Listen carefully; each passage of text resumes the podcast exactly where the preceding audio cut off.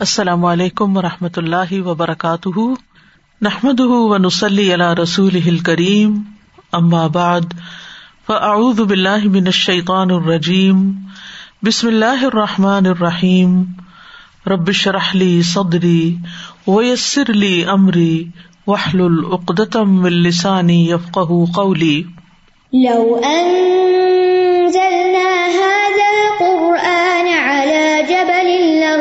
لرأيته خاشعا لرأيته خاشعا متصدعا من خشية الله.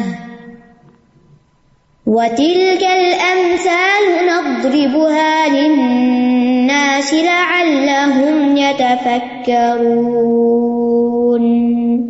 امثال القرآن پروگرام کے سلسلے میں آج ہم غیر اللہ کے آجز اور کمزور ہونے کی مثال کے بارے میں پڑھیں گے، جو سورت الحج کی آیت نمبر سیونٹی تھری میں بیان ہوئی ہے۔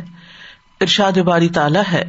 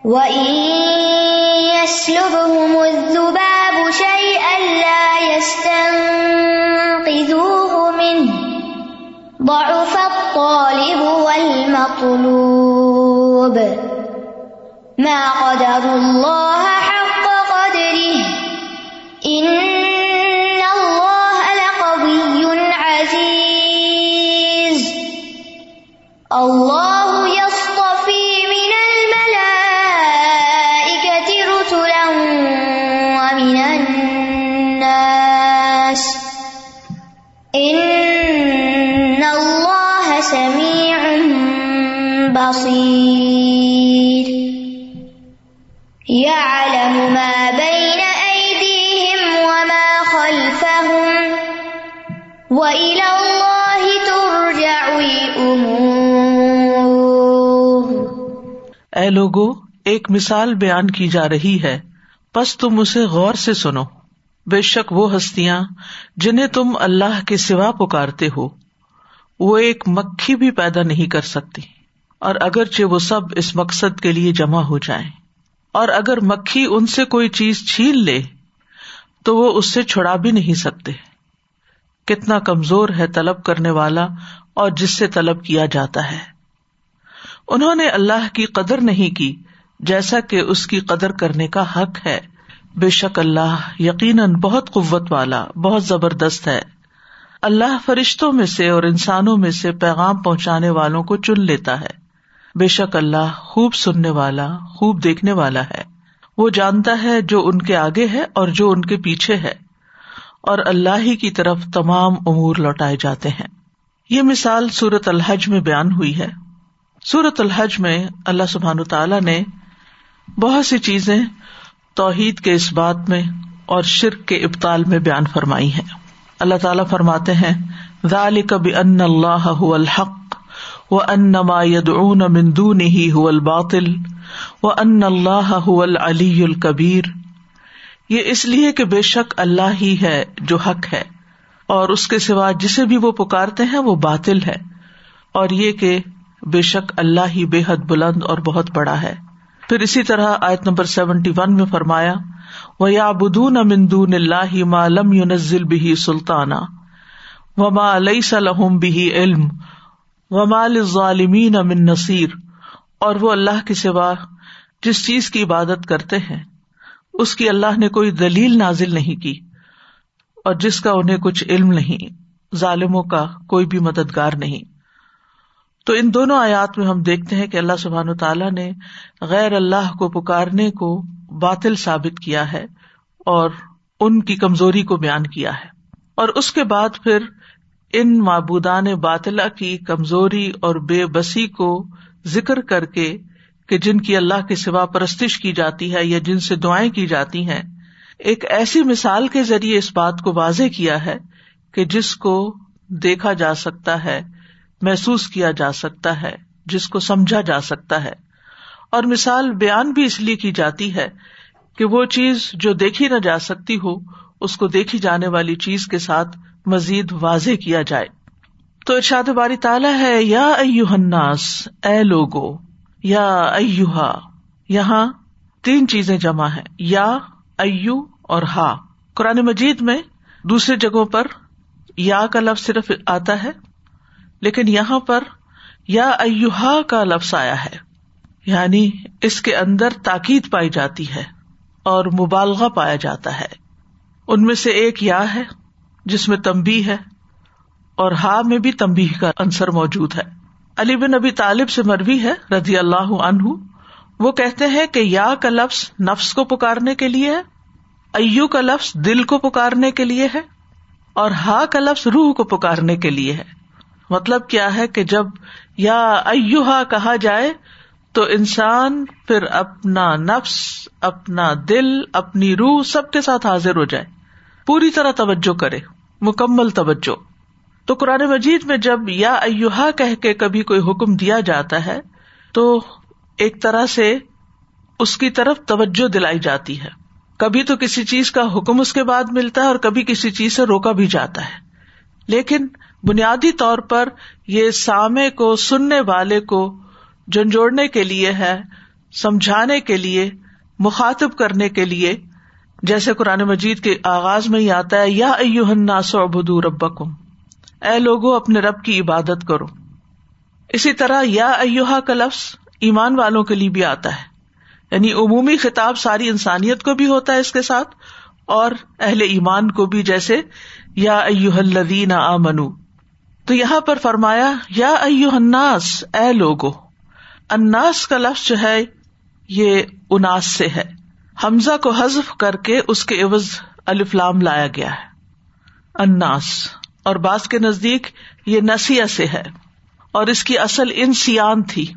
اور باس کہتے ہیں، یہ ناسا ینوسو سے ہے، جس کا مطلب ہوتا ہے مسترب ہونا۔ تو یہاں پر مراد انسان ہے، تمام انسانوں کو خطاب ہے۔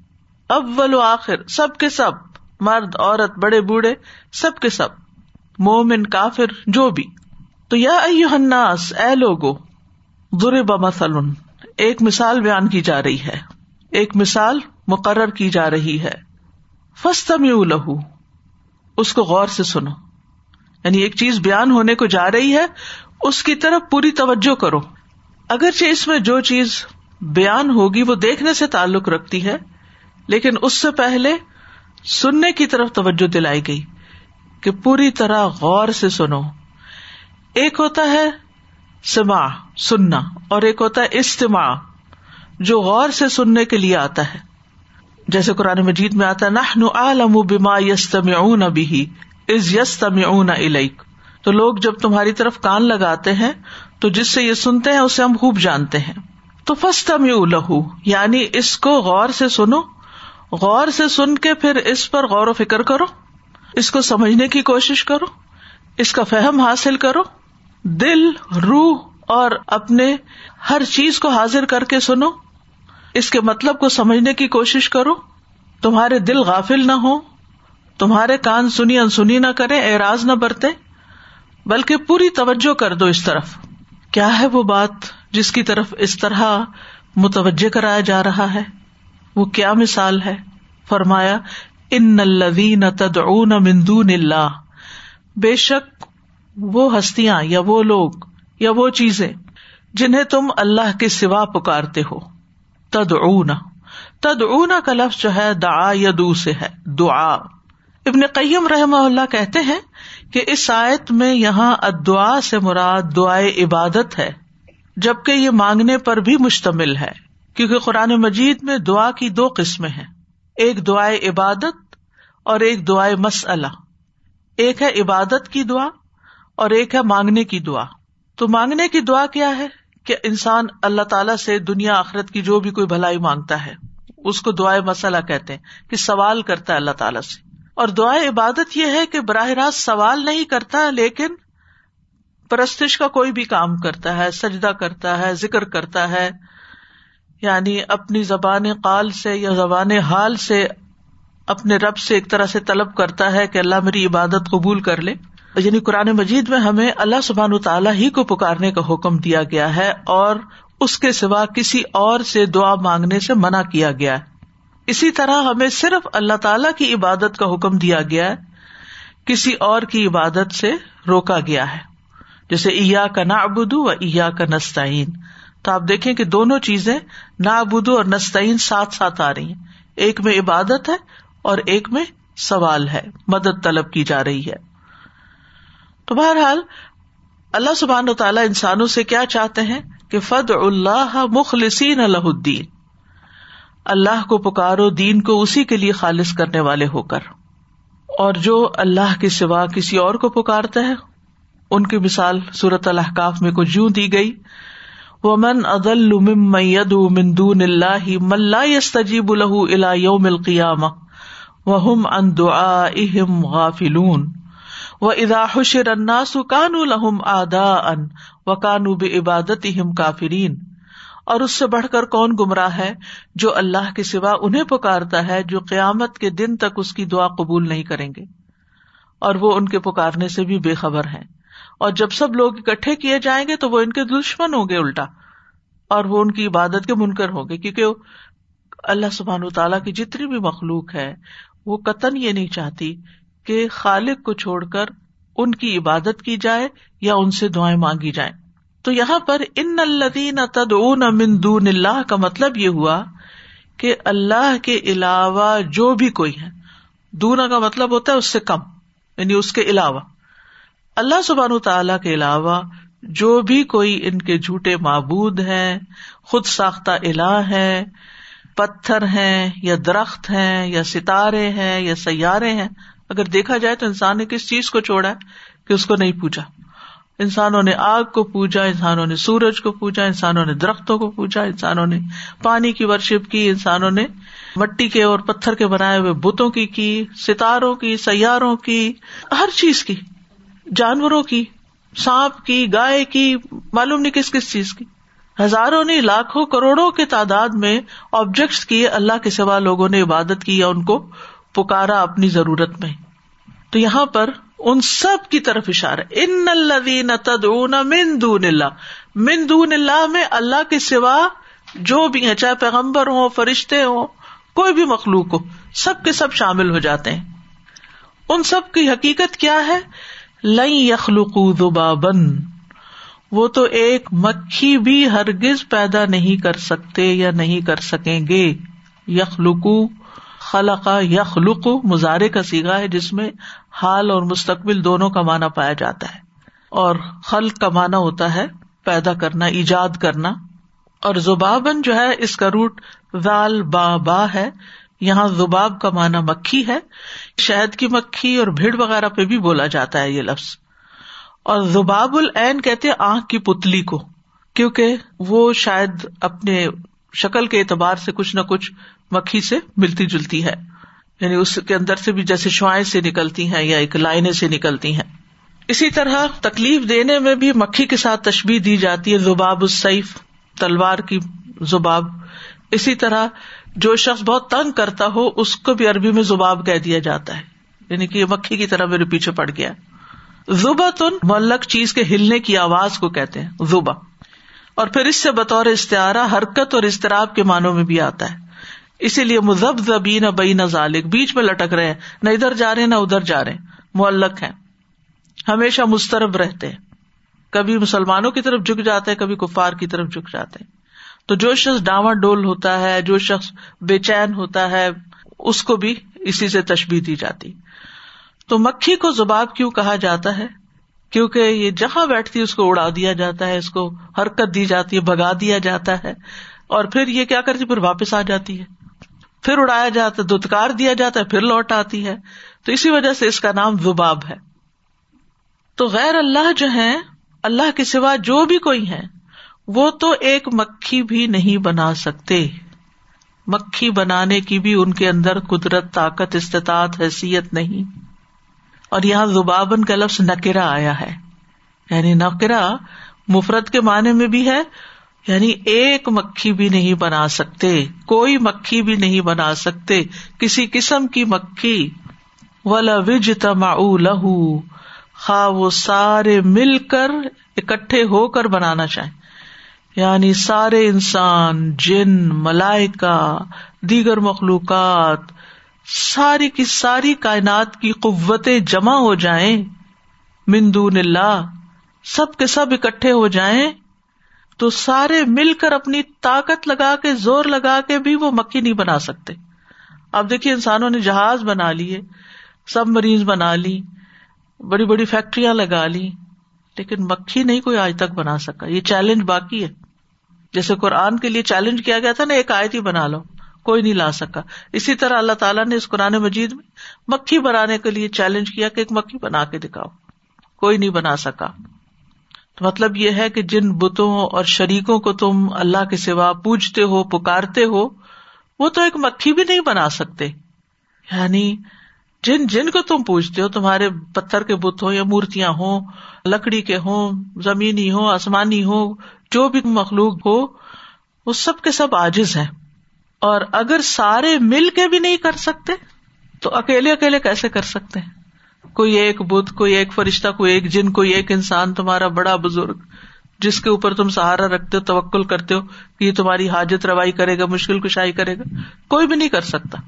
اور یہاں پر آپ دیکھیے کہ اللہ سبحان تعالیٰ کسی اور چیز کی بھی مثال دے سکتے تھے، لیکن خاص طور پہ مکھی کی دی، کیونکہ کمزور بھی ہے حقیر بھی ہے، ناپسندیدہ بھی ہے۔ یعنی ایک بالکل گئی گزری چیز ہے۔ اللہ کی قدرت کے کارخانے میں تو بہت بڑی بڑی چیز ہے۔ اللہ تعالیٰ نے ان سے یہ نہیں کہا کہ تم ہاتھی بنا کے لاؤ، شیر بناؤ، یا آسمان بناؤ، یا زمین ایک بنا کے لاؤ۔ نہیں، ایسی کوئی نہیں۔ سب سے حقیر، کمزور، بے وزن سی چیز وہ بنا کے دکھاؤ۔ چھوٹی سے چھوٹی چیز بنا دو، لیکن کوئی نہیں بنا سکا۔ فرمایا و یس لب ہوں شعی ان لا یس من۔ اگر مکھی ان سے کچھ چھین کے لے جائے تو وہ اس سے چھڑا بھی نہیں سکتے۔ سلب جو ہے، یہ لام کی سکون کے ساتھ ہے، سلب، سلبی۔ یس لب کا مطلب ہے تیزی کے ساتھ کوئی چیز جھپٹ لینا، زبردستی لینا۔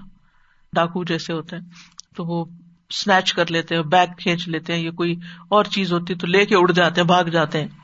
تو زبردستی چھیننے کے لیے لفظ سلب استعمال ہوتا ہے۔ تو آپ دیکھیے کہ مکھی جو ہے اسی طرح حملہ آور ہوتی ہے۔ جیسے اچانک آ کے بیٹھتی ہے اور جلدی سے چوس کے کچھ فوراً اڑ جاتی ہے۔ یعنی اچانک آئی، اچکا جپٹا گئی۔ یا اخذ نہیں کہا کہ وہ لیتی ہے۔ نہیں، یا اکل بھی نہیں کہا، یا شرف بھی نہیں کہا۔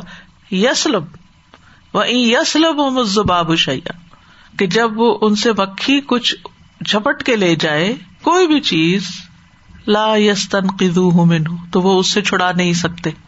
یہ یس تن قدو انقاد پہ ہے، نون، قاف دال اس کا مادہ ہے۔ کسی خطرے یا ہلاکت سے خلاسی دینا اس کا مانا ہوتا ہے۔ وہ کن تو ملا شفا حفرت منار ان کم منہا تم آگ کے گڑے کے کنارے پہنچے ہوتے، اللہ نے تمہیں اس سے بچا لیا، چھڑا لیا، نکال لیا۔ تو اس تقاضا کا کیا مطلب ہوتا ہے؟ استفال سے ہے، نجات دلانا، چھڑوانا۔ اور یہ مبالغے کے لیے آیا ہے۔ حروف کی کثرت کے ساتھ۔ یعنی مکھی جو تم سے زبردستی چھین کے لے جاتی ہے، تم اس کو کسی طریقے سے واپس بھی نہیں لے سکتے۔ یہ سارے باطل معبود جو ہے اتنے بے بس ہیں، اتنے آجز ہیں، اتنے کمزور ہیں کہ یہ اول تو مکھی بھی نہیں پیدا کر سکتے اور مکھی کا مقابلہ بھی نہیں کر سکتے۔ مکھی ان سے کچھ لے لے تو وہ واپس بھی نہیں لے سکتے۔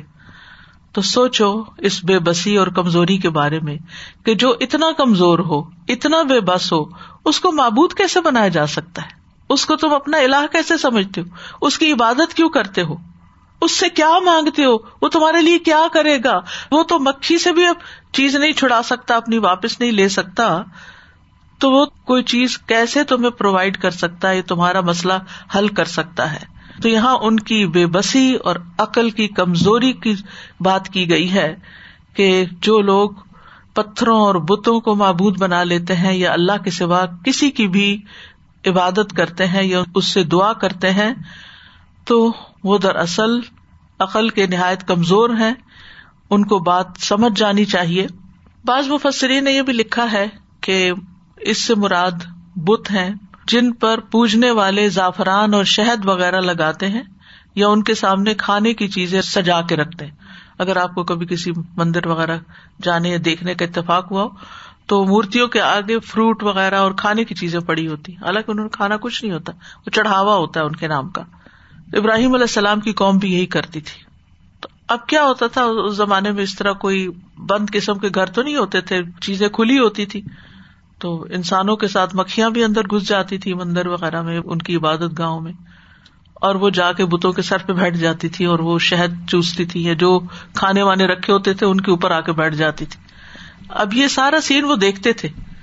تو ان کو سمجھ آتی تھی کہ ہاں یہ تو ہوتا ہے۔ یعنی جو چیز انسان نے دیکھی ہو نا، وہ جلدی سمجھ میں آتی۔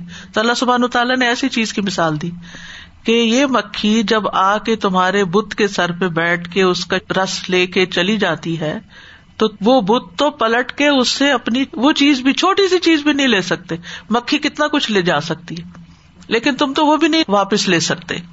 تو کرتبی کہتے ہیں کہ اللہ تعالیٰ نے باقی تمام حشرات اور کیڑے مکوڑوں میں سے صرف مکھی کو خاص طور پر بیان کیا ہے۔ اس کی حکارت کی وجہ سے، کمزوری کی وجہ سے، قابل نفرت ہونے کی وجہ سے اور ان کی کثرت کی وجہ سے کہ ہر جگہ نظر آتی ہیں۔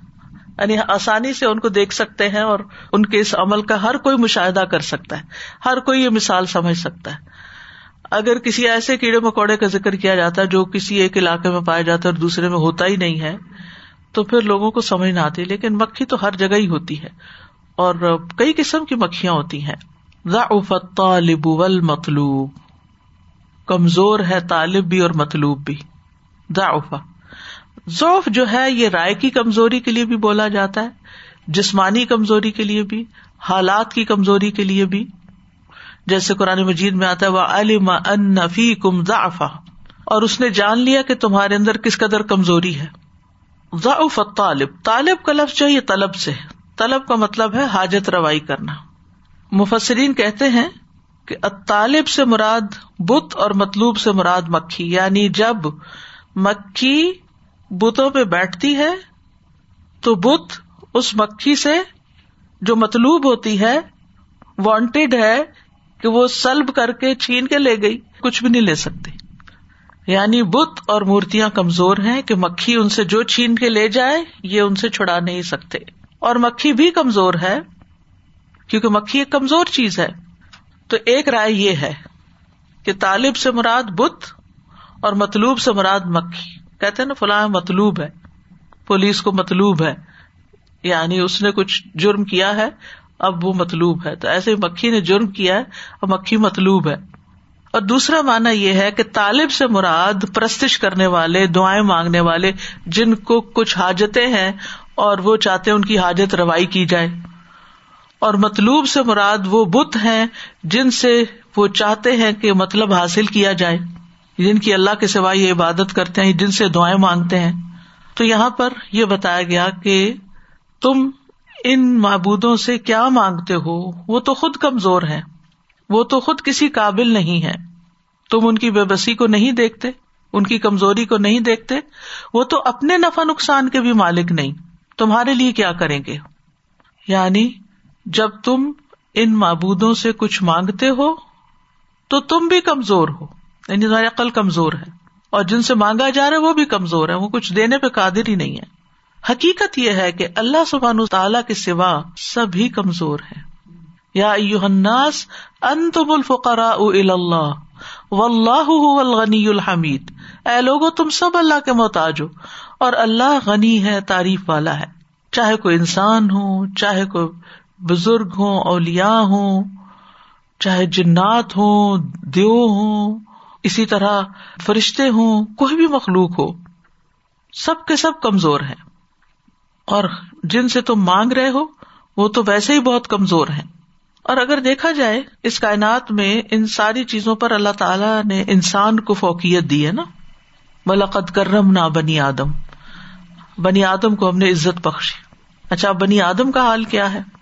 آپ دیکھیے کہ بعض اوقات ہمارے اوپر مکھی بیٹھ جاتی ہے نا۔ تو ہم اس کو ہٹاتے پھر تنگ کرتے، پھر ہم کسی کو آواز دیتے، ادھر آؤ، اس مکھی کو بگاؤ یہ مکھی مارو۔ اور خاص طور پہ جو جتنا بڑا ہوتا ہے، کوئی بادشاہ ہے، کوئی بڑا، وہ خود اٹھ کے مکھی کو نہیں بگاتا نہ مارتا، وہ کسی اور کو بلاتا ہے۔ پھر اسی طرح آپ دیکھیے یہ تو ایک مکھی کا سناری ہے نا، لیکن اس کے علاوہ بھی دنیا میں مضبوط سے مضبوط بادشاہ ہواریوں کے محتاج ہوتے ہیں۔ ان کے بغیر وہ چل نہیں سکتے۔ یعنی جو ان کے وزیر اور جو آیان مملکت ہوتے ہیں، پھر اسی طرح وہ فوج کے ضرورت مند ہوتے ہیں، لشکروں کے، پھر ان کو مال چاہیے ہوتا ہے حکومت چلانے کے لیے۔ یعنی کتنی محتاجیاں ہوتی ہیں ایک بادشاہ کے لیے بھی۔ تو ایک عام انسان تو پھر ہے ہی محتاج۔ اس کو تو اور بھی زیادہ کمزوریاں لاحق ہیں۔ پھر آپ دیکھیے کتنا بھی اسٹرانگ سے اسٹرانگ انسان ہوتا ہے نا، وقت آتا ہے کہ ٹوٹ جاتا ہے۔ آپ فزیکلی کتنے اسٹرانگ ہو بیماری آپ کو لٹا دیتی ہے۔ کووڈ جیسی حقیق ترین چیز آپ کو بے بس کر دیتی ہے۔ پھر آپ دیکھیے کہ آپ کتنے بڑے عالم ہو بعض اوقات کسی معمولی انسان کا چھوٹا سا سوال آپ کو آجز کر دیتا ہے۔ آپ کے پاس جواب نہیں ہوتا۔ آپ کتنے ہی اموشنلی اسٹرانگ ہو اموشنلی لیکن آپ کے اوپر ایسی کیفیات آ جاتی ہیں کہ آپ کو خود بھی سمجھ نہیں آتی کہ آپ کو ہوا کیا۔ آپ کو انجانا سا ہم و غم لاحق ہو جاتا ہے۔ جس کو دور کرنے کے لیے آپ کو بتواس و بالحق و تواس و صبر کی ضرورت پڑتی ہے۔ آپ ایسے ڈپریشن کا شکار ہو جاتے ہیں کہ جس میں آپ کو ضرورت ہوتی ہے کہ کوئی آپ کا ہاتھ پکڑے اور آپ کو اٹھائے۔ حالانکہ آپ کل تک دوسروں کے ہاتھ پکڑتے رہے یہ تو انسان کی کمزوریاں ہیں۔ اور اسی طرح باقی بھی جتنی مخلوق ہے، سارے کے سارے کمزور ہیں۔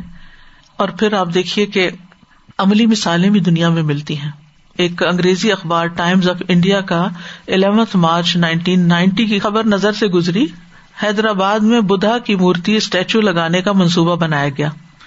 اس پورے منصوبے کی لاگت اٹھاون کروڑ اٹھاون لاکھ روپیہ تھی۔ صرف مورتی کی لاگت اسی لاکھ روپے تھی۔ یہ مورتی نہایت اہتمام سے بنوائی گئی۔ اس کا انشورنس تین کروڑ سات لاکھ روپیہ تھا۔ تیاری کے دوران مہاراشٹر کے chief minister doctor Chenna Reddy روزانہ اس کے معائنے کے لیے جاتے تھے۔ اس مورتی کا وزن تقریباً تین سو ٹن تھا اور وہ پچہتر فٹ اونچی تھی۔ دس مارچ نائنٹین نائنٹی کو بدھا کی یہ مورتی حسین ساگر جھیل کے کنارے ایک مخصوص کشتی پر رکھی گئی۔ اس کو جھیل میں آدھے کلو میٹر کا سفر کر کے مقررہ مقام پر پہنچنا تھا۔ دوسری طرف جہاں اس کو نصب کرنے کے لیے ایک مخصوص پلیٹ فارم بنایا گیا تھا۔ اس پلیٹ فارم کی تعمیر پر دو کروڑ بتیس لاکھ روپے کی لاگت آئی تھی۔ مگر جب کشتی جھیل کے درمیان پہنچی تو وہ اندر پانی آ جانے کی بنا پر یا کسی اور وجہ سے ڈوب گئی۔ مورتی سمیت آٹھ آدمی بھی سات میٹر نیچے پانی کی تہ میں چلے گئے۔ تو آپ دیکھیے کہ یہ زندہ مثالیں، عبرت کی مثالیں اللہ سبحان تعالیٰ دکھاتے ہیں ہمیں تاکہ انسان ہوش میں آئے۔ یعنی انسان اللہ کو چھوڑ کر جب کسی اور چیز کو اپنا سہارا بناتا ہے، اس کو مقدس سمجھتا ہے، حالانکہ ان کے پاس کوئی طاقت نہیں ہوتی۔ کچھ لوگ قبر والوں کے پاس چلے جاتے ہیں۔ کچھ لوگ نیک بزرگوں کے پاس چلے جاتے ہیں کہ ان کی دعا تو ضرور قبول ہوگی۔ ان کے پاس چلے گا تو کام ہو ہی جائے گا۔ اس طرح کا کوئی بھی خیال انسان کے اندر کسی مخلوق کے بارے میں نہیں آنا چاہیے، کیونکہ سبھی کمزور ہے انتم الفقراء اللہ۔ جو اپنی حفاظت خود نہیں کر سکتا، وہ کسی کی کیا کر سکتا ہے؟ اصل طاقت اللہ سبحان و تعالی کے پاس ہے۔ آپ دیکھیے کہ اس کی تخلیق میں سے ایک معمولی چیز جو ہے وہ اتنی بے مثال ہے کہ انسان حیران ہو جاتا ہے کہ وہ خالق خود کیا ہے۔ لیکن انسانوں نے ما قدر اللہ حق کا قدری ہی انہوں نے اللہ کی قدر نہیں کی جیسے کہ حق تھا قدر کرنے کا۔ یہ ناقدری کیسے کی؟ اس کو چھوڑ کے جو سب کچھ کر سکتا ہے، اوروں کو پکارنا شروع کر دیا، اوروں کے در پہ جانا شروع کر دیا، اوروں کے آگے سر جھکا دیا، اوروں کے آگے ہاتھ پھیلا دیے، اوروں پہ بھروسہ کیا، اوروں کو سہارا بنایا۔ یہی اصل ناقدری ہے۔ یعنی اللہ ہی کا حق ہے، لہو دعوت الحق۔ اللہ ہی کو پکارنا بر حق ہے، کہ اسی کو پکارا جائے وہی دیتا ہے۔ تو بات یہ ہے کہ اگر اللہ تعالیٰ کی لوگ قدر و منزلت پہچانتے ہوتے تو کبھی اس کا کسی کو بھی شریک نہ بناتے۔ کسی اور کی طرف ان کا دھیان ہی نہ جاتا۔ حقیقت یہ ہے کہ اللہ جیسی قدرت کسی کے پاس نہیں۔ عبداللہ بن مسعد کہتے ہیں کہ علماء یہود میں سے ایک شخص رسول اللہ صلی اللہ علیہ وسلم کے پاس آیا اور کہا، اے محمد، ہم تو رات میں پاتے ہیں کہ اللہ آسمانوں کو ایک انگلی پہ رکھ لے گا۔ اس طرح زمین کو ایک انگلی پہ، درختوں کو ایک انگلی پہ، پانی اور مٹی کو ایک انگلی پہ، تمام مخلوقات کو ایک انگلی پہ پھر فرمائے گا ان الملک، میں ہی بادشاہ ہوں۔ آپ صلی اللہ علیہ وسلم اس پر ہنس دیے اس طرح کے آپ کے سامنے کے دانت دکھائی دینے لگے۔ اور یہ ہنسنا اس یہودی عالم کی بات کی تصدیق تھی۔ پھر آپ نے یہ آئے تلاوت کی۔ وما قدر اللہ حق قدری ہی ول ارد جمی ان قبضت یوم القیام و سماوا تم اقویا تم بھی امین سبحان و اما یشرکون اور ان لوگوں نے اللہ کی قدر نہ کی جیسے کہ قدر کرنے کا حق تھا اور ساری زمین قیامت کے دن اس کی مٹھی میں ہوگی اور آسمان اس کے دانے ہاتھ میں لپٹے ہوئے ہوں گے وہ ان لوگوں کے شرک سے بالکل پاک اور بلندر ہے۔ ان اللہ اللہ قبی عزیز، بے شک اللہ تعالیٰ ہی یقیناً قوت والا، غلبے والا ہے۔ یعنی ساری طاقت اسی کے پاس ہے۔ سب کچھ کرنے کے لائق وہی ہے۔ اس لیے اسی کی طرف رجوع کرو۔ اللہ یستفی من الملا اکتی رسول و من الناس۔ اللہ ملائکا میں سے اور انسانوں میں سے پیغام بر چن لیتا ہے یعنی پیغام لانے والے۔ یعنی اللہ تعالیٰ نے انسانوں کی ہدایت کا انتظام کیا ہے، انہیں صحیح اور غلط کی پہچان کے لیے پیغمبر بھیجے اور ان پیغمبروں کے پاس فرشتہ اللہ کا کلام لے کر آتا ہے۔ ان اللہ سمی ام بصیر، بے شک اللہ سب کچھ سننے والا، سب کچھ دیکھنے والا ہے۔ یا لما بینا عیدی ہوں وما خلفا ہوں وہ جانتا ہے جو ان کے آگے، جو فیوچر میں وما خلف ہم جو پیچھے ہے یعنی جو ماضی میں وہ کر چکے۔ وہ اللہ ترجا العمور اور اللہ ہی کی طرف سارے معاملات لوٹائے جاتے ہیں۔ تو تمہیں بھی اللہ ہی کی طرف واپس جانا ہے۔ لہٰذا تم اس کی نافرمانی کیسے کر سکتے ہو؟ اس کے عذاب سے پھر کیسے بچو گے؟ تو بہتر یہی ہے کہ ایسے عظیم رب کے سامنے جھک جاؤ۔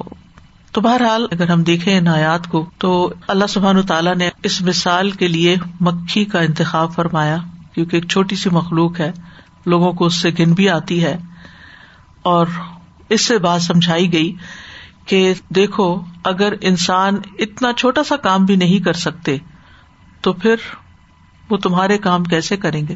تمہاری ضروریات کہاں سے پوری کریں گے؟ تم ان کے پاس کیوں جاتے ہو؟ تم ان سے دعائیں کیوں کرتے ہو؟ اور اگر دیکھا جائے تو مکھی جو ہے، بظاہر دیکھنے میں کمزور نظر آتی ہے، لیکن وہ بھی اللہ کی تخلیق کا ایک شاہکار ہے۔ اس کا مزاج بھی بڑا عجیب و غریب ہے، اور اس کے اندر بہت پیچیدگی بھی ہے۔ ماہرین کہتے ہیں کہ مکھی کی چھ ٹانگیں ایک سر، پیٹ اور سینا ہوتا ہے۔ اس کی دو آنکھیں ہوتی ہیں اور دو آنکھوں میں سے ہر آنکھ کے اندر چھ ہزار چھوٹی چھوٹی آنکھیں ہوتی ہیں۔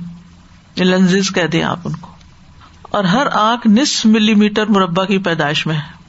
اس آنکھ کے اندر جو چھ ہزار لینز ہیں، ان کی وجہ سے ممکن ہوتا ہے کہ وہ ہر طرف سے چیز کو دیکھ لیتی ہے۔ اوپر، نیچے، دائیں، بائیں، آگے، پیچھے۔ اور اپنی نگاہ کے زاویے کے ساتھ چھ سو ساٹھ درجے تک ہر چیز محسوس کر سکتی ہے۔ ہر چھوٹی آنکھ روشنی کو قبول کرنے والے آٹھ آساب سے جڑی ہوئی ہے ان چھوٹی چھوٹی آنکھوں میں سے ہر ہر آنکھ کے ساتھ روشنی حاصل کرنے والے آٹھ آساب ہیں۔ اس طرح ایک آنکھ تقریباً اڑتالیس ہزار حساس سیلس کے گرد و پیش ہے اور وہ مکھی کو اس پر قادر کرتے ہیں کہ ایک سیکنڈ میں سو مناظر دیکھ لیتی ہے۔ اتنا کچھ دیکھتی نہیں یعنی انسان سے بھی زیادہ دیکھ پاتی ہے۔ مکھی میں دس ملین سیلز ہوتے ہیں۔ جن میں سے نو ملین سیلس جسم میں ہوتے ہیں، ایک ملین آسابی خلیات ہوتے ہیں۔ مکھی کے دماغ کا وزن ایک گرام کے دس لاکھ حصوں میں سے ایک ہے۔ دماغ اتنا چھوٹا ہے۔ اور یہ دماغ انتہائی اعلی کارکردگی کا کام کرتا ہے۔ کہاں بیٹھنا ہے، کہاں سے کیا لینا ہے، دور سے دیکھ لیتی ہے وہ بیٹھتی ہے، جھپٹتی ہے، بھاگ جاتی ہے۔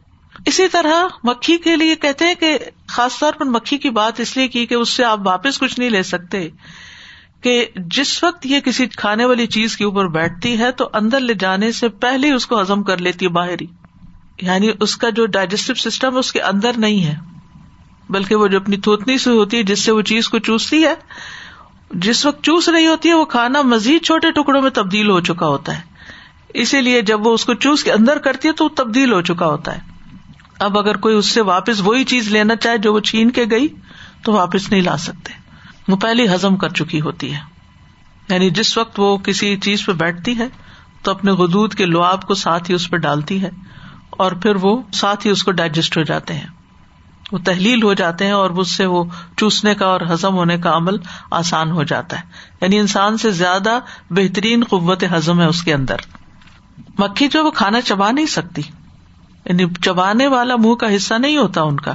جیسے مچھر کے تو اڑتالیس دان تھے نا، ہم نے پڑھا تھا۔ تو وہ انزائمس کو تھوک دیتی ہے، جو اس سیکریشن ہوتی ہے اور اس سے وہ پھر جو لینا ہوتا ہے، وہ لے لیتی ہے۔ مکھی اپنے پاؤں کے ذریعے کھانا چکتی ہے۔ اس کا ٹیسٹ اس کے پاؤں میں ہوتا ہے۔ مکھی پانچ میل فی گھنٹے کی رفتار سے اڑ سکتی ہے۔ ہر سیکنڈ میں دو سو بار اپنے پر ہلاتی ہے۔ اس کو بہترین پرواز کی طاقت حاصل ہے، جس کی کوئی مثال نہیں ملتی۔ آپ دیکھیے کہ بڑے سے بڑا جہاز فوراً نہیں مڑ سکتا، فوراً مڑ جاتی اسی طرح چھت پہ بھی چپک جاتی ہے۔ یعنی آپ نے دیکھو کہ گرتی نہیں۔ اور اپنی پوزیشن لینے میں بالکل بیلنسڈ ہوتی ہے۔ یعنی ادھر ادھر گرتی نہیں۔ پھر اسی طرح یہ ہے کہ صرف مایا لکوڈ لیتی ہے۔ اگر ٹھوس چیز پر بیٹھے تو اس کو لکوڈ کر کے اندر لیتی ہے۔ دن بھر سرگرم رہتی ہے اور رات کو بس آرام کرتی ہیں مکھیاں۔ یہ چپکا وہ مادہ تیار کرتی ہے۔ اسی لیے آپ دیکھیں کہ جس چیز میں بیٹھتے بازو کا ڈاٹ سے لگ جاتے ہیں نا۔ وہ اور یہ جو چپکا وہ مادہ ہوتا ہے، اسی وجہ سے وہ جہاں بیٹھتی ہے، وہاں چپک بھی بازو کا جاتی ہے۔ اور یعنی اگر مکھی جسم بیٹھے تو ایسا لگتا ہے کوئی چپکی یا چیز آ گئی۔ اسی لیے چھت پہ یا ایسی جگہ پر بھی لٹک جاتی ہے جہاں کوئی اور مخلوق نہیں لٹک سکتی۔ یعنی لینڈنگ کے بعد یہ گلو کا کام کرتا ہے، اس کے اندر جو چپکنے والا مادہ ہوتا ہے۔ اس کی گروتھ بھی بہت تیزی کے ساتھ ہوتی ہے۔ ان کا بہت تیز ریپروڈکٹیو سائیکل ہوتا ہے۔ ایک پھلوں میں بیٹھنے والی فروٹ فلائی جو ہوتی ہے، اپنی زندگی میں پانچ سو کے قریب انڈے دیتی ہے۔ اور انڈے سے لے کر بالغ ہونے تک پوری زندگی کا دورانیہ صرف ایک ہفتہ ہوتا ہے یعنی ایک فروٹ فلائی جو ایک دفعہ پیدا ہوئی، ہفتے بعد ختم ہو جائے گی۔ اسی طرح ہاؤس فلائیز جو ہوتی ہیں، یہ صرف تین سے چار دن کے عرصے میں پانچ سو انڈے دے دیتی ہیں۔ سوچیے کس رفتار سے یہ انڈے دیتی ہیں؟ یہ مکھیاں عام طور پہ پندرہ سے پچیس دن تک زندہ رہتی ہیں۔ لیکن بہت اچھے حالات فیوریبل ہوں تو دو ماہ تک بس۔ تو آپ سوچیے پھر ان کی آبادی کیسے بڑھتی؟ کچھ کچھ علاقوں میں کبھی آپ نے خبریں بھی سنی ہوگی کہ وہ اس قدر مکھیاں پیدا ہو گئی کہ زندگی حرام ہو گئی۔ کچھ عرصہ پہلے ایک شہر کے بارے میں رپورٹس آتی تھی ایسے۔ اسی طرح اس کی کچھ اسپیشیز بھی ہیں اور um, پولینیشن کا کام بھی کرتی ہیں۔ لیکن عموماً یہ بیماریاں پھیلانے کا کام کرتی ہے کیونکہ یہ گندی جگہوں سے کھانا لیتی ہیں۔ فضلہ، کوڑا، مرے ہوئے جانور وہی کھاتی ہیں، انڈے دیتی ہیں اور وہاں سے بیماری کے جراثیم لے کر دوسری جگہ پہ منتقل کر دیتی ہیں۔ کہتے کم از کم سکسٹی فائیو بیماریاں یہ منتقل کرتی ہیں۔ ایک پہ بیٹھ کے وہاں سے جراثیم لیے اور دوسرے پہ بیٹھ کے وہاں انجیکٹ کر دیے۔ مشہور بیماریوں میں ڈائسنٹری ڈائریا ٹائیفائڈ اور اسی طرح کی اور بیماریاں ہیں۔ حدیث میں بھی مکھی کا ذکر آتا ہے۔ رسول اللہ صلی اللہ علیہ وسلم نے فرمایا، جب تم میں سے کسی کے برتن میں مکھی گر جائے تو اسے اسی میں ڈبو دو۔ بے شک اس کے ایک پر میں بیماری اور دوسرے میں شفا ہوتی ہے اور یہ اپنی بیماری والے پر سے اپنا بچاؤ کرتی ہے، لہٰذا اس ساری کو ڈبو دینا چاہیے۔ اور یہ بات تحقیقات سے بھی ثابت ہوئی ہے کہ جس برتن میں جیسے پانی یا دودھ وغیرہ میں گر جائے تو اس کو پھینکنا نہیں چاہیے۔ مکھی کے اندر ہی جراثیم کچھ مادہ بھی ہوتا ہے۔ جتنے جراثیم اس کے اندر جانے سے ہوتے ہیں، ایک پر کے لگنے سے یا بیٹھنے سے، اتنے ہی دوسرے کے اندر بھی ہوتے اس کا اینٹی ڈوٹ ہوتا ہے۔ یعنی ایک پر میں بیماری اور اسی کے اندر دوسرے پر میں شفا، سبحان اللہ۔ یعنی جس مکھی سے بیماری لگی، اس کے اندر ہی اللہ نے اس کا اینٹی ڈوٹ بھی پیدا کر دیا۔ بعض اتباع یہ کہتے کہ بچھو اور بھیڑ کے کاٹے پر اگر گھریلو مکھی مل دی جائے تو اس سے آرام آ جاتا ہے۔ بہرحال، اس مثال سے ہمیں کئی باتیں سمجھ میں آتی ہیں، جس میں سے سب سے بڑی بات یہ کہ اللہ کے علاوہ ہر قسم کی مخلوق کے اقتدار اور اختیار کی نفی ہے۔ اللہ کے سوا کوئی کسی چیز کا مالک نہیں۔ وہ لدین تدون مندون ہی لا یم لکون من قطمیر اللہ کے سوا جنہیں تم پکارتے ہو، وہ تو کھجور کی گٹلی کے چھلکے کے مالک نہیں ہے کسی کوئی ذرے کا مالک نہیں اللہ کے سوا۔ جیسے قرآن مجید میں آتا ہے قلد الدین ازام تم مندون اللہ لا یم لکون مسقال ذرت فسماواتی ولا فل ارد کہہ دیجیے پکارو ان کو جنہیں تم نے اللہ کے سوا گمان کر رکھا ہے۔ وہ نہ آسمانوں میں ذرے کے برابر چیز کے مالک ہے اور نہ زمین میں۔ نہ آسمان کے ذرے کے مالک ہے کوئی انسان یا کوئی فرشتہ یا کوئی۔ کسی کی کوئی اصلی ملکیت نہیں ہے۔ سب چیزیں اللہ کی ملکیت ہے اور نہ زمین میں کوئی چیز۔ اور نہ ان میں سے کسی کا کوئی حصہ ہے ان میں۔ اور نہ کوئی مددگار ہے۔ یعنی اللہ کا کوئی مددگار نہیں۔ پھر یہ بات سمجھ میں آتی ہے کہ باطل معبود کچھ بھی پیدا نہیں کر سکتے، مکھی بھی نہیں بنا سکتے، اور کیا کریں گے؟ وہ تو خود اپنی مدد بھی نہیں کر سکتے۔ نہ نفع دے سکتے ہیں، نہ نقصان دے سکتے ہیں، نہ کسی تکلیف کو ہٹا سکتے ہیں۔ وہ کسی کے رسک کے مالک بھی نہیں ہے تو پھر تم ان کے پاس کیوں جاتے ہو؟ ان کے در پہ کیوں جاتے ہو؟ ان کو اپنا معبود کیوں بناتے ہو؟ ان سے دعائیں کیوں مانگتے ہو؟ ان کو سہارا کیوں بناتے ہو؟ پھر یہ بات بھی پتہ چلتی ہے کہ جتنی بھی مخلوقات ہیں، وہ ساری کی ساری اللہ سبحان تعالیٰ کے قبضۂ قدرت میں ہے سبحان اللہ بیدی ملکوت کل شعین و الہی ترجعون۔ پاک ہے وہ ذات جس کے ہاتھ میں ہر چیز کی حکومت ہے اور اسی کی طرف تم لوٹائے جاؤ گے۔ سب کچھ اسی نے بنایا۔ وہی کائنات کا نظام چلا رہا ہے اور وہ ہر چیز پر پوری قدرت رکھتا ہے۔ ولی اللہ ملک السماوات والارض واللہ علی کل شعی ان قدیر۔ آسمان و زمین کا مالک اللہ ہی ہے اور ہر چیز پر پوری قدرت بھی وہی رکھتا ہے۔ تبارک الدی ملک وہ اعلی کل شعی ان قدیر۔ بہت بابرکت ہے وہ جس کے ہاتھ میں ساری کائنات کی بادشاہت ہے اور وہ ہر چیز پر پوری قدرت رکھتا ہے۔ پھر انسان اس کو چھوڑ کر کسی اور کو اپنا سہارا سمجھے؟ اس سے بڑی حماقت کیا ہوگی؟ آسمان اور زمین کی تخلیق اور چھوٹی چیز سے بڑی بڑی چیز کو اگر دیکھے تو یہ سب اللہ تعالی کی قدرت اور اس کی حکمت، اس کے علم، اس کی طاقت، اس کے غلبے پر بہترین دلیل ہے۔ وہ ہر چیز کو بنانے کا علم رکھتا ہے، جو چاہتا ہے پیدا کرتا ہے۔ بہو ابک الخلقن علیم پھر اسی طرح نعمتیں دینے والا بھی وہی ہے، لینے والا بھی وہی ہے۔ اپنے ہر کام پر پوری طرح اختیار رکھتا ہے، اپنا ہر فیصلہ نافذ کر سکتا ہے۔ اللہ غالب عمری ولا کن اکثر عالمون اللہ اپنے حکم پر غالب ہے، لیکن اکثر لوگ یہ بات جانتے نہیں۔ کوئی چیز اسے آجز نہیں کر سکتی، نہ زمین میں، نہ آسمان میں۔ اس کے سوا ہمارا کوئی دوست اور مددگار بھی نہیں۔ پھر یہ کہ وہ اپنی تخلیق میں یکتا ہے، بے مثال ہے۔ اس جیسی کوئی چیز کسی نے بنائی ہی نہیں۔ اور اس نے کسی سے کوئی مدد بھی نہیں لی، اکیلا ہی خالق ہے ان سب چیزوں کا۔ اور اسی وجہ سے تصویر بنانا منع ہے کہ اللہ کی تخلیق کی مشابت نہ کرو۔ نبی صلی اللہ علیہ وسلم نے فرمایا، اس شخص سے بڑھ کر ظالم کون ہوگا جو میری مخلوق کی طرح پیدا کرنے پر چلا ہے؟ اگر اسے یہی گھمنڈ ہے، تو اسے چاہیے کہ ایک دانا پیدا کرے، ایک چونٹی پیدا کرے۔ پھر قیامت کے دن ایسے لوگ جو اللہ کی تخلیق کی نقالی کرتے ہیں یعنی نزیرو چیزوں کی تصویر بنانے کی ہاتھ سے کوشش کرتے ہیں، ان کو کیا سزا دی جائے گی؟ ان سے کہا جائے گا کہ ان میں روح پھونکو اور انہیں زندگی بھی دو۔ تو کلی طور پر یہاں یہ بات سمجھ میں آتی ہے کہ اللہ سبحان تعالی کے علاوہ کسی کو بھی تقدس کا مقام دینا، عبادت کے لائق سمجھنا، اس سے دعائیں کرنا، یہ سراسر حماقت کی علامت ہے۔ سراسر بے عقلی ہے۔ یعنی جس کے اندر کوئی طاقت ہی نہیں، جس نے کچھ کیا ہی نہیں، تم اس سے کیا توقع رکھتے ہو کہ تمہارے لیے کچھ کرے گا؟ کرنے کا کام یہ ہے کہ ہم اللہ تعالی کی معرفت حاصل کریں، اللہ تعالی کی قدر پہچانے اللہ سبحان و تعالی کے ساتھ کسی کو شریک نہ ٹھہرائے اللہ تعالی کے احکامات کی حفاظت کریں۔ عبد اللہ بن عباس کہتے ہیں ایک دن میں رسول اللہ صلی اللہ علیہ وسلم کے پیچھے سوار تھا تو آپ نے فرمایا، اے لڑکے، میں تجھے چند کلمات سکھا رہا ہوں۔ اللہ کے احکام کی حفاظت کرو، اللہ تمہاری حفاظت کرے گا۔ اللہ کے احکام کی حفاظت کرو، تم اسے اپنے سامنے پاؤ گے۔ یعنی وہ تمہاری دعائیں سنے گا۔ جب مانگو، اللہ سے مانگو۔ جب مانگو، جب مدد چاہو، اللہ سے مدد چاہو۔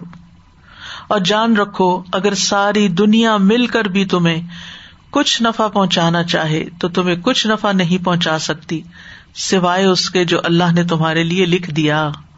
اور اگر وہ سارے مل کر تمہیں کوئی نقصان پہنچانا چاہے تو تمہیں کوئی نقصان نہیں دے سکتے، سوائے اس کے جو اللہ نے تمہارے لیے لکھ دیا۔ قلم اٹھا لیے گئے صحیح پہ خشک ہو چکے۔ تو اس لیے جب سب کچھ اللہ ہی کرتا ہے تو پھر کرنے کا کام کیا ہے؟ اللہ ہی سے دعائیں مانگے اور اس یقین کے ساتھ مانگے کہ اللہ دینے والا ہے۔ پورے یقین کے ساتھ۔ رسول اللہ صلی اللہ علیہ وسلم نے فرمایا، اللہ تعالیٰ سے قبولیت کے یقین کے ساتھ دعا مانگ۔ کر یہ نہ سوچا کرو، پتہ نہیں دعا قبول ہوتی کہ نہیں۔ پتہ نہیں اللہ سنے گا کہ نہیں۔ جان لو، بے شک اللہ تعالی غافل اور لہ و لاب میں مشغول دل کی دعا قبول نہیں کرتے۔ اور یہ اصل مشکل ہے ہماری۔ ہم دعائیں کرتے ہیں، ایک مشین کی طرح بس جیسے بٹن آن کر دیا اور وہ چل پڑی۔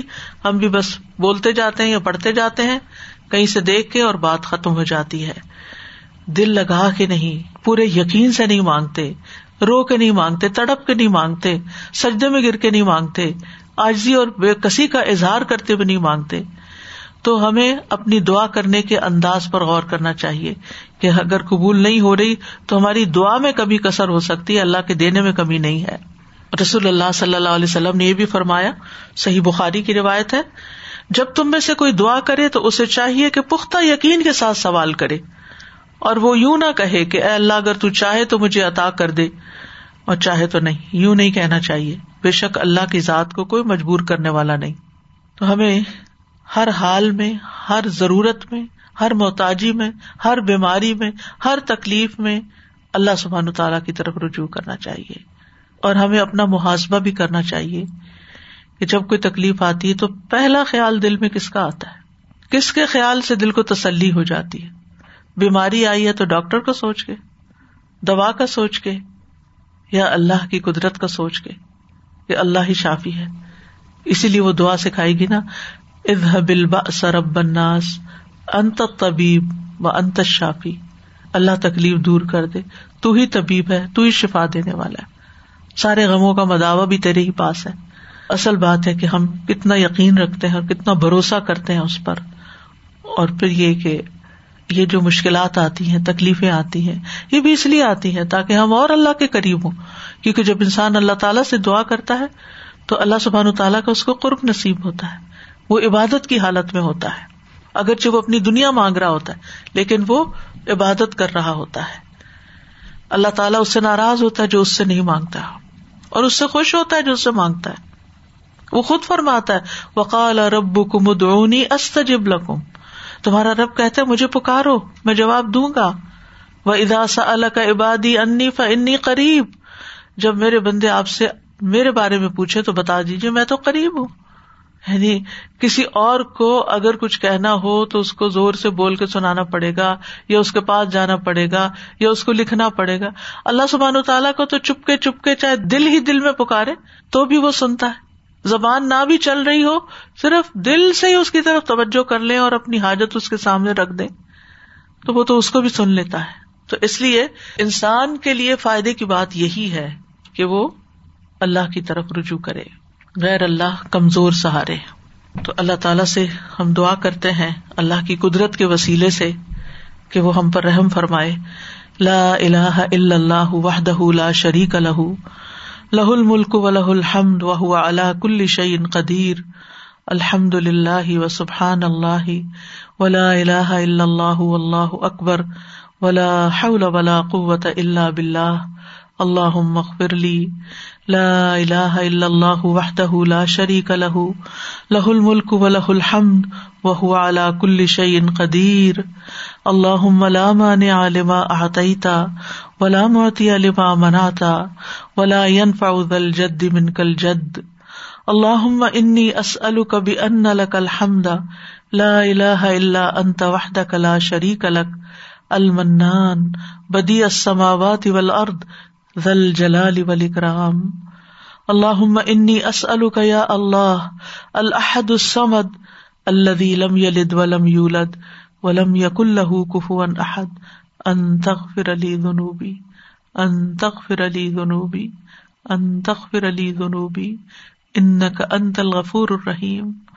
الرحيم اللهم مالك الملك تؤتي الملك من تشاء، وتنزع الملك ممن تشاء، وتعز من تشاء، وتذل من تشاء بيدك الخير انك على كل شيء قدير رحمان الدنيا والآخرة ورحيمهما تعطيهما من تشاء، وتمنع منهما من تشاء۔